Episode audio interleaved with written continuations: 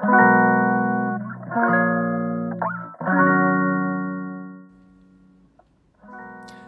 んにちは松田祐介です。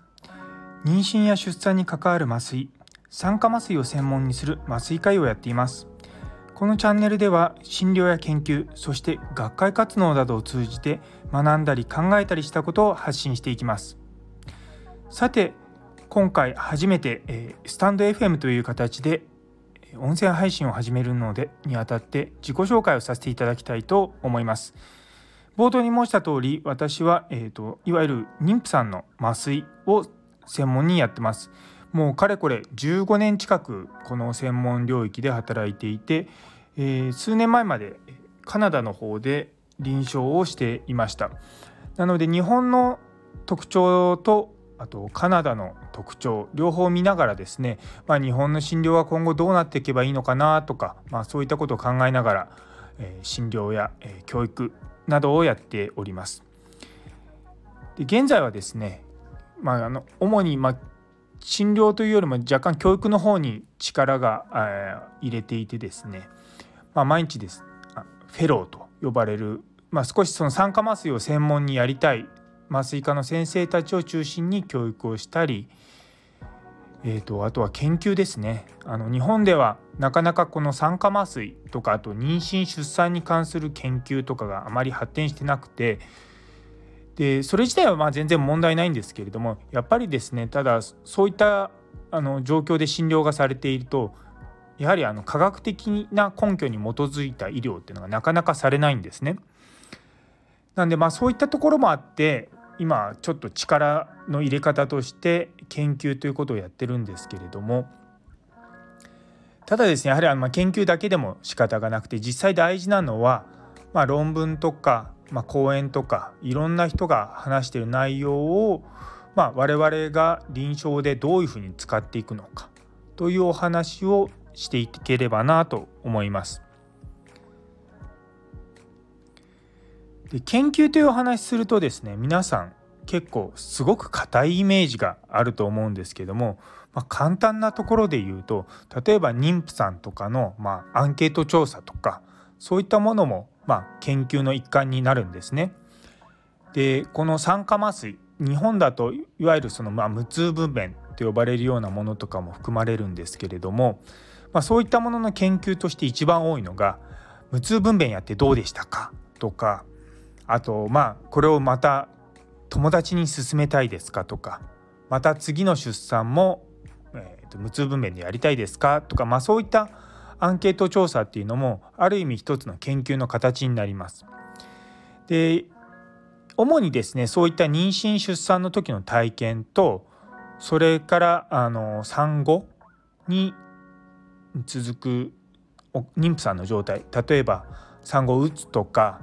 あとはまあ子育てとか母子の愛着みたいなことに関しての研究っていうのをまあ今展開しているというところです。で実はですね今は、えー、ちょうど一つ研究が終わって論文を投稿しようとしてるんですけれどもやってる内容がですねあの産後の回復を可視化するっていう研究でもともとアメリカのスタンフォード大学ってところで開発されたスコアがあってそれを日本語に訳して、まあ、それで実際、まあ、日本人でも使えるかという研究をやって、まあ、研究自体はですねあの結果はもう学会とかでは発表してもう論文で本当あと数日で投稿できるというような状況です。あの実はこのスコアオブステトリック・クオリティ・オブ・リカバリー通称オブスキュアと言うんですけども実はあの日本だけ日本とアメリカだけじゃなくて本当にいろんな言語に翻訳されていてで今後ですねかなり標準的なスコアになっていくっていう風な展開が考えられてるものなんですね。で僕らが今考えているのはあの帝王切開の後のまあ診療例えば手術終わった後の痛みとかあと回復を促進するようなことがいろいろとある例えば食事を早く始めるとかそういったことを通じて実際にこういった回復っていうのがあの数値として改善するかどうかっていうのを見ていきたいというふうに思ってます。で我々の最終的なあの目的っていうのは帝王切開の後のまあ、回復そのものを、まあ、下からのいわゆる経腟分娩と同じぐらい早くできるかどうか、まあ、そういったことを、まあ、麻酔科という立場からやっていければなとややっています。実はですねあの今年の3月ぐらいから帝王切開の後の痛み止めっていうのを変えていやかなり実は良くなったんですよ。で実はですね今日四国の方の大学から医学生さんが見学に来てくださってでその時にうちの診療を見てすごい感動してくれたんですね。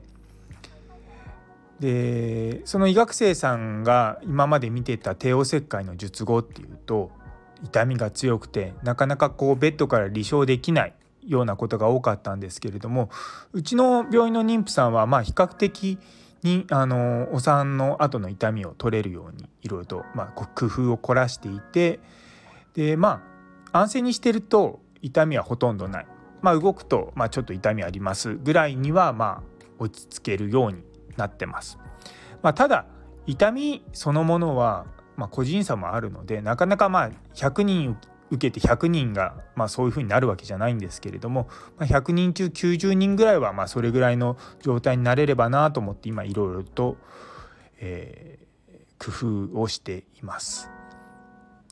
あの産後となると結構皆さん母乳のこと気にされるんですけれども基本的にあの手術終わった後に飲む痛み止めの薬っていうのは母乳に行くんですけれどもお薬そのものが赤ちゃんに大きな影響を与えるっていうことはほとんどありません。で、まあ、メインで飲むのがいわゆるカロナールとかあとは N 精度っていうあのロキソニンとかですねああいったお薬なので、まあ、赤ちゃんの、まあ、いわゆる神経の方にはあまり影響しないと言われてるお薬ですので、まあ、その点はご安心くださいということはいつもご説明差し上げてるんですけれどもやっぱりですね結構いろんな話を聞くといや母乳に薬が移行したら危ないんじゃないかと言ってですね結構妊婦さん最初痛み止め飲むの嫌がったりとかするんですけれども、まあ、そこはちゃんと説明差し上げてあの飲んでいただいて痛みをしっかりとってでやっぱり痛み取るとあの産後も動けるようになるのでしっかり動いたりとかすると回復が早まったりとかあとまあ母乳も出やすくなるんじゃないかなというふうに個人的には思ってるんですよね。まだちょっとそこ実は研究してないんですけれどもあのエビデンスはあるんですかって言われるとああの全くありませんこれは私の感想ですっていうのしかないんですけれども逆に言うとあの妊婦さんがストレス感じてると母乳って出づらいんですね。なのでそういったまあ、ストレスをの一つがまあ痛みなんじゃないかなと思って、まあ、そういったことをまあ解消してあげようのがまず最初のステップとして今やっているところになります。なのでまあなかなか皆さん あのこっちの病院で出産してあっちの病院で出産してっていう経験はなかなかないのででしかも前後の比較って言ってもね大体まあ、早くても1年は空きますんでそうすると結構前のこととか覚えてなかったりとかされる方も多くてですねまあ比較はなかなかしづらいんですけれどもあの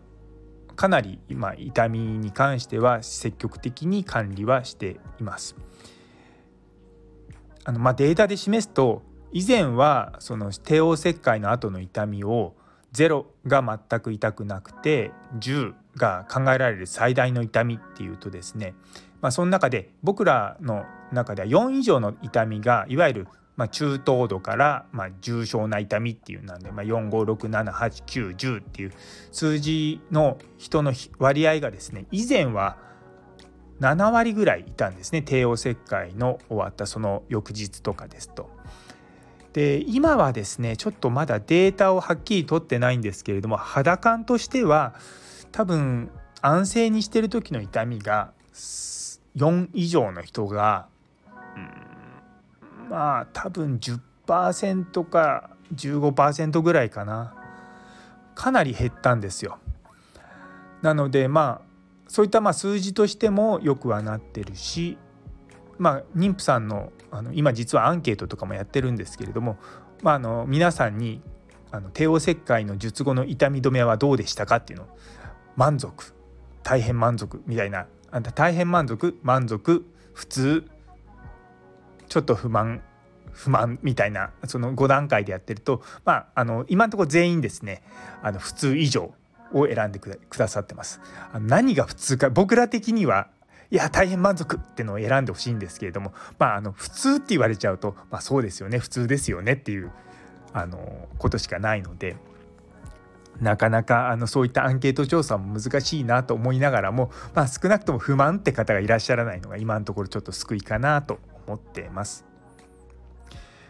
まあ、そんなかんだいろんなことやりながらですねあの仕事をしてます。で実はですね明日からあの年に1回のこの酸化麻酔の専門家が集まる学会っていうのがあってでそれがですねあの明日から浜松であるので今日はもうこれ以上まり夜更かしできないのであの本日のところはこれぐらいにしてまた皆様の一日が素敵な一日でありますようにねそういったことでまた明日よろしくお願いいたします。それではまた。